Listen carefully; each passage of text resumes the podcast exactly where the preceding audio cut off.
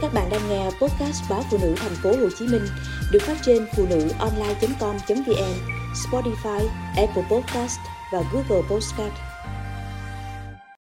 Ai giữ két sắt sức khỏe trong gia đình? Lắm khi vợ chồng, cha mẹ con cái, ông bà cháu muốn chung sống hòa bình với nhau lại phải né bớt món ăn, thức uống của nhau hoặc chế biến uyển chuyển, tùy người dùng.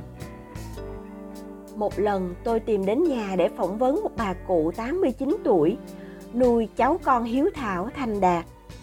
Hỏi cụ, đang nằm phòng nào? Thì người con dâu tủm tỉm cười, dắt tôi ra dàn trầu sau vườn. Trước mặt tôi là một cảnh tượng phát hoảng. Bà cụ đang ngất ngưỡng trên cây than tre, với tay hái lá trầu bên dưới có người cháu trai, đang đón lấy từng chiếc lá bà truyền xuống. Trầu dành bán cho mấy người khách quen. Bà muốn tự tay hái để lựa những lá ngon vừa ăn. Hỏi bí quyết sống lâu sống khỏe, bà chỉ vào bếp, nơi có một nồi cơm đang nghiêng ngã trên mấy cục gạch ống. Nồi cơm không phải bị nghiêng, mà con cháu cố ý đặt nghiêng để bên khô phần con cháu bên nhão, phần bà, yếu răng và tiêu hóa kém. Còn có cả củ khoai lang hoặc trái chuối xiêm hấp cơm dành riêng cho bà, phòng bệnh táo bón. Bà vẫn dùng cơm chung bữa với con cháu, nhưng trong cách nấu nướng, chế biến, có chút linh hoạt để phù hợp với nhu cầu và khả năng hấp thụ riêng của bộ máy đã chạy lâu năm. Bữa cơm gia đình luôn được khuyến khích bởi đó là cơ hội để cả nhà sum họp quay quần. Tuy nhiên, không phải ăn món nào, cách chế biến nào cũng là lý tưởng đối với tất cả các thành viên.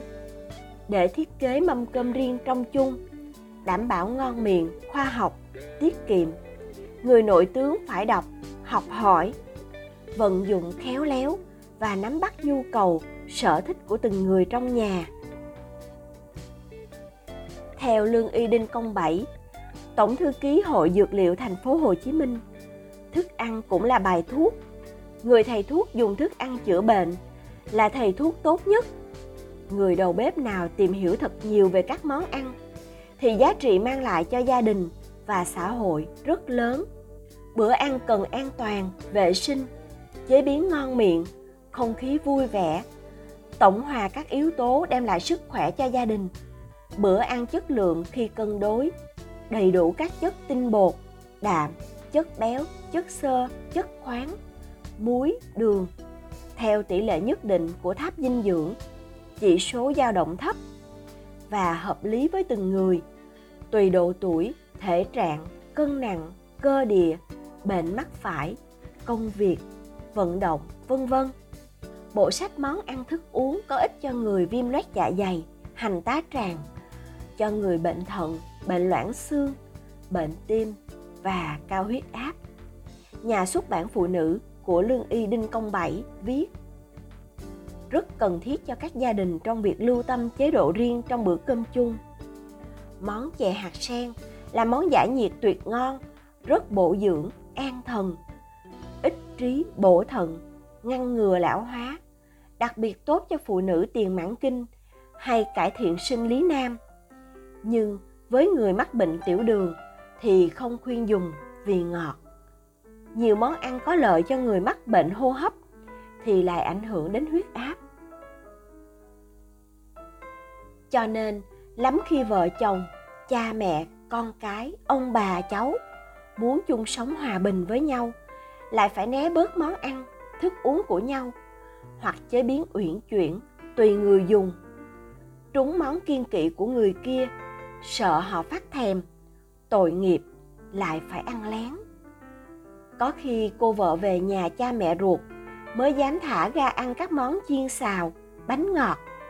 Vì hàng ngày ở chung với các cháu chồng bị béo phì, có nguy cơ dậy thì sớm, nên chị buộc phải kiêng. Các con đã ở riêng, nhà chỉ còn hai vợ chồng lớn tuổi, nhưng ông bà Nguyễn Tâm ở quận 6 thành phố Hồ Chí Minh có những vấn đề về sức khỏe ngược nhau ông yếu tim cao huyết áp. Còn bà bị huyết áp thấp nên món ăn thức uống cũng tréo ngoe. Nhiều lần ông cự nữ. Bộ bà trông tôi chết sớm lắm sao mà nấu cay mặn dữ vậy? Bà hờn mát, bảo ông cứ tự mà nấu lấy. Có người phục vụ rồi mà còn chê khen, còn gieo tiếng dữ. Bà bảo thức ăn cay mặn thì ông cứ đổ nước sôi vào cho lãng ra, chứ nấu nhạt như nước miếng bà nuốt không vô. Nhưng dần già bà cũng rút được kinh nghiệm. Bà chấp nhận nêm muối ít để đáp ứng nhu cầu của ông.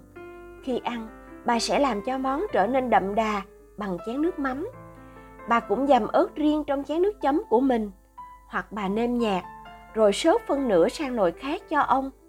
Bà nêm thêm phần của mình cho tới gia vị mới hấp dẫn. Có khi nhìn ông ăn ngon lành nồi canh riêng, bà đùa. Ông cũng sợ chết dữ, định sống dài để lập thêm thê thiếp hả? Ông cười xòa, giỡn hoài. Có một bà mà tôi còn bỏ mứa đây. Mô hình cùng nhau nấu ăn hoặc mỗi người phụ trách một vài ngày luôn phiên nhau càng tốt vì cách chọn thực phẩm phong cách chế biến sẽ phong phú đa dạng hạn chế bị ý thích chủ quan chi phối. Không nhất thiết là vợ hay chồng, bà hay cháu. Người thường xuyên phụ trách ăn uống, là người nắm giữ cánh cửa sức khỏe cho cả nhà. Thời điểm nào đó, bạn sẽ thấy người giữ kết sắt sức khỏe quan trọng còn hơn người tạo ra của cải. Cái giường, đắt nhất là giường gì? Một câu đố vui, nhưng ai lọt vào tình cảnh ấy đều cười ra nước mắt đáp án chính xác là giường bệnh. Có khi tiền muôn bạc vạn cũng không mua nổi cái giường bệnh vì bác sĩ đã chê. Mà bệnh từ đâu? Đa phần là từ miệng vào, cùng với rau củ đậm thuốc trừ sâu, thịt tiêm chất tạo nạc, hay nước súp sôi sùng sục liền cho vào bọc ni lông nóng quéo, hoặc gia tăng những chất cơ thể đã quá dư thừa hay khó chuyển hóa thuốc cũng từ miệng vào. Trong những món ăn thanh khiết, bổ dưỡng, phù hợp, mùa nào thức nấy, nấu đã khó, ăn sao cho khỏe, càng khó. Vì vậy, người thường xuyên đi chợ, vào bếp, chăm sóc miếng ăn, thức uống của gia đình, nên là người thông thái nhất nhà. Chứ không phải ai chậm chạp, ít hiểu biết, ra đường làm không lại thiên hạ thì lùi về xó bếp, nấu cơm. Để lúc nào đó, người nhà ôm đủ thứ bệnh mà không rõ nguyên nhân, đã thông thái, lại cần có tấm lòng vì nhau và kiên nhẫn, không ngại vất vả. Vị trí chiến lược này, ở nhà bạn, thuộc về ai?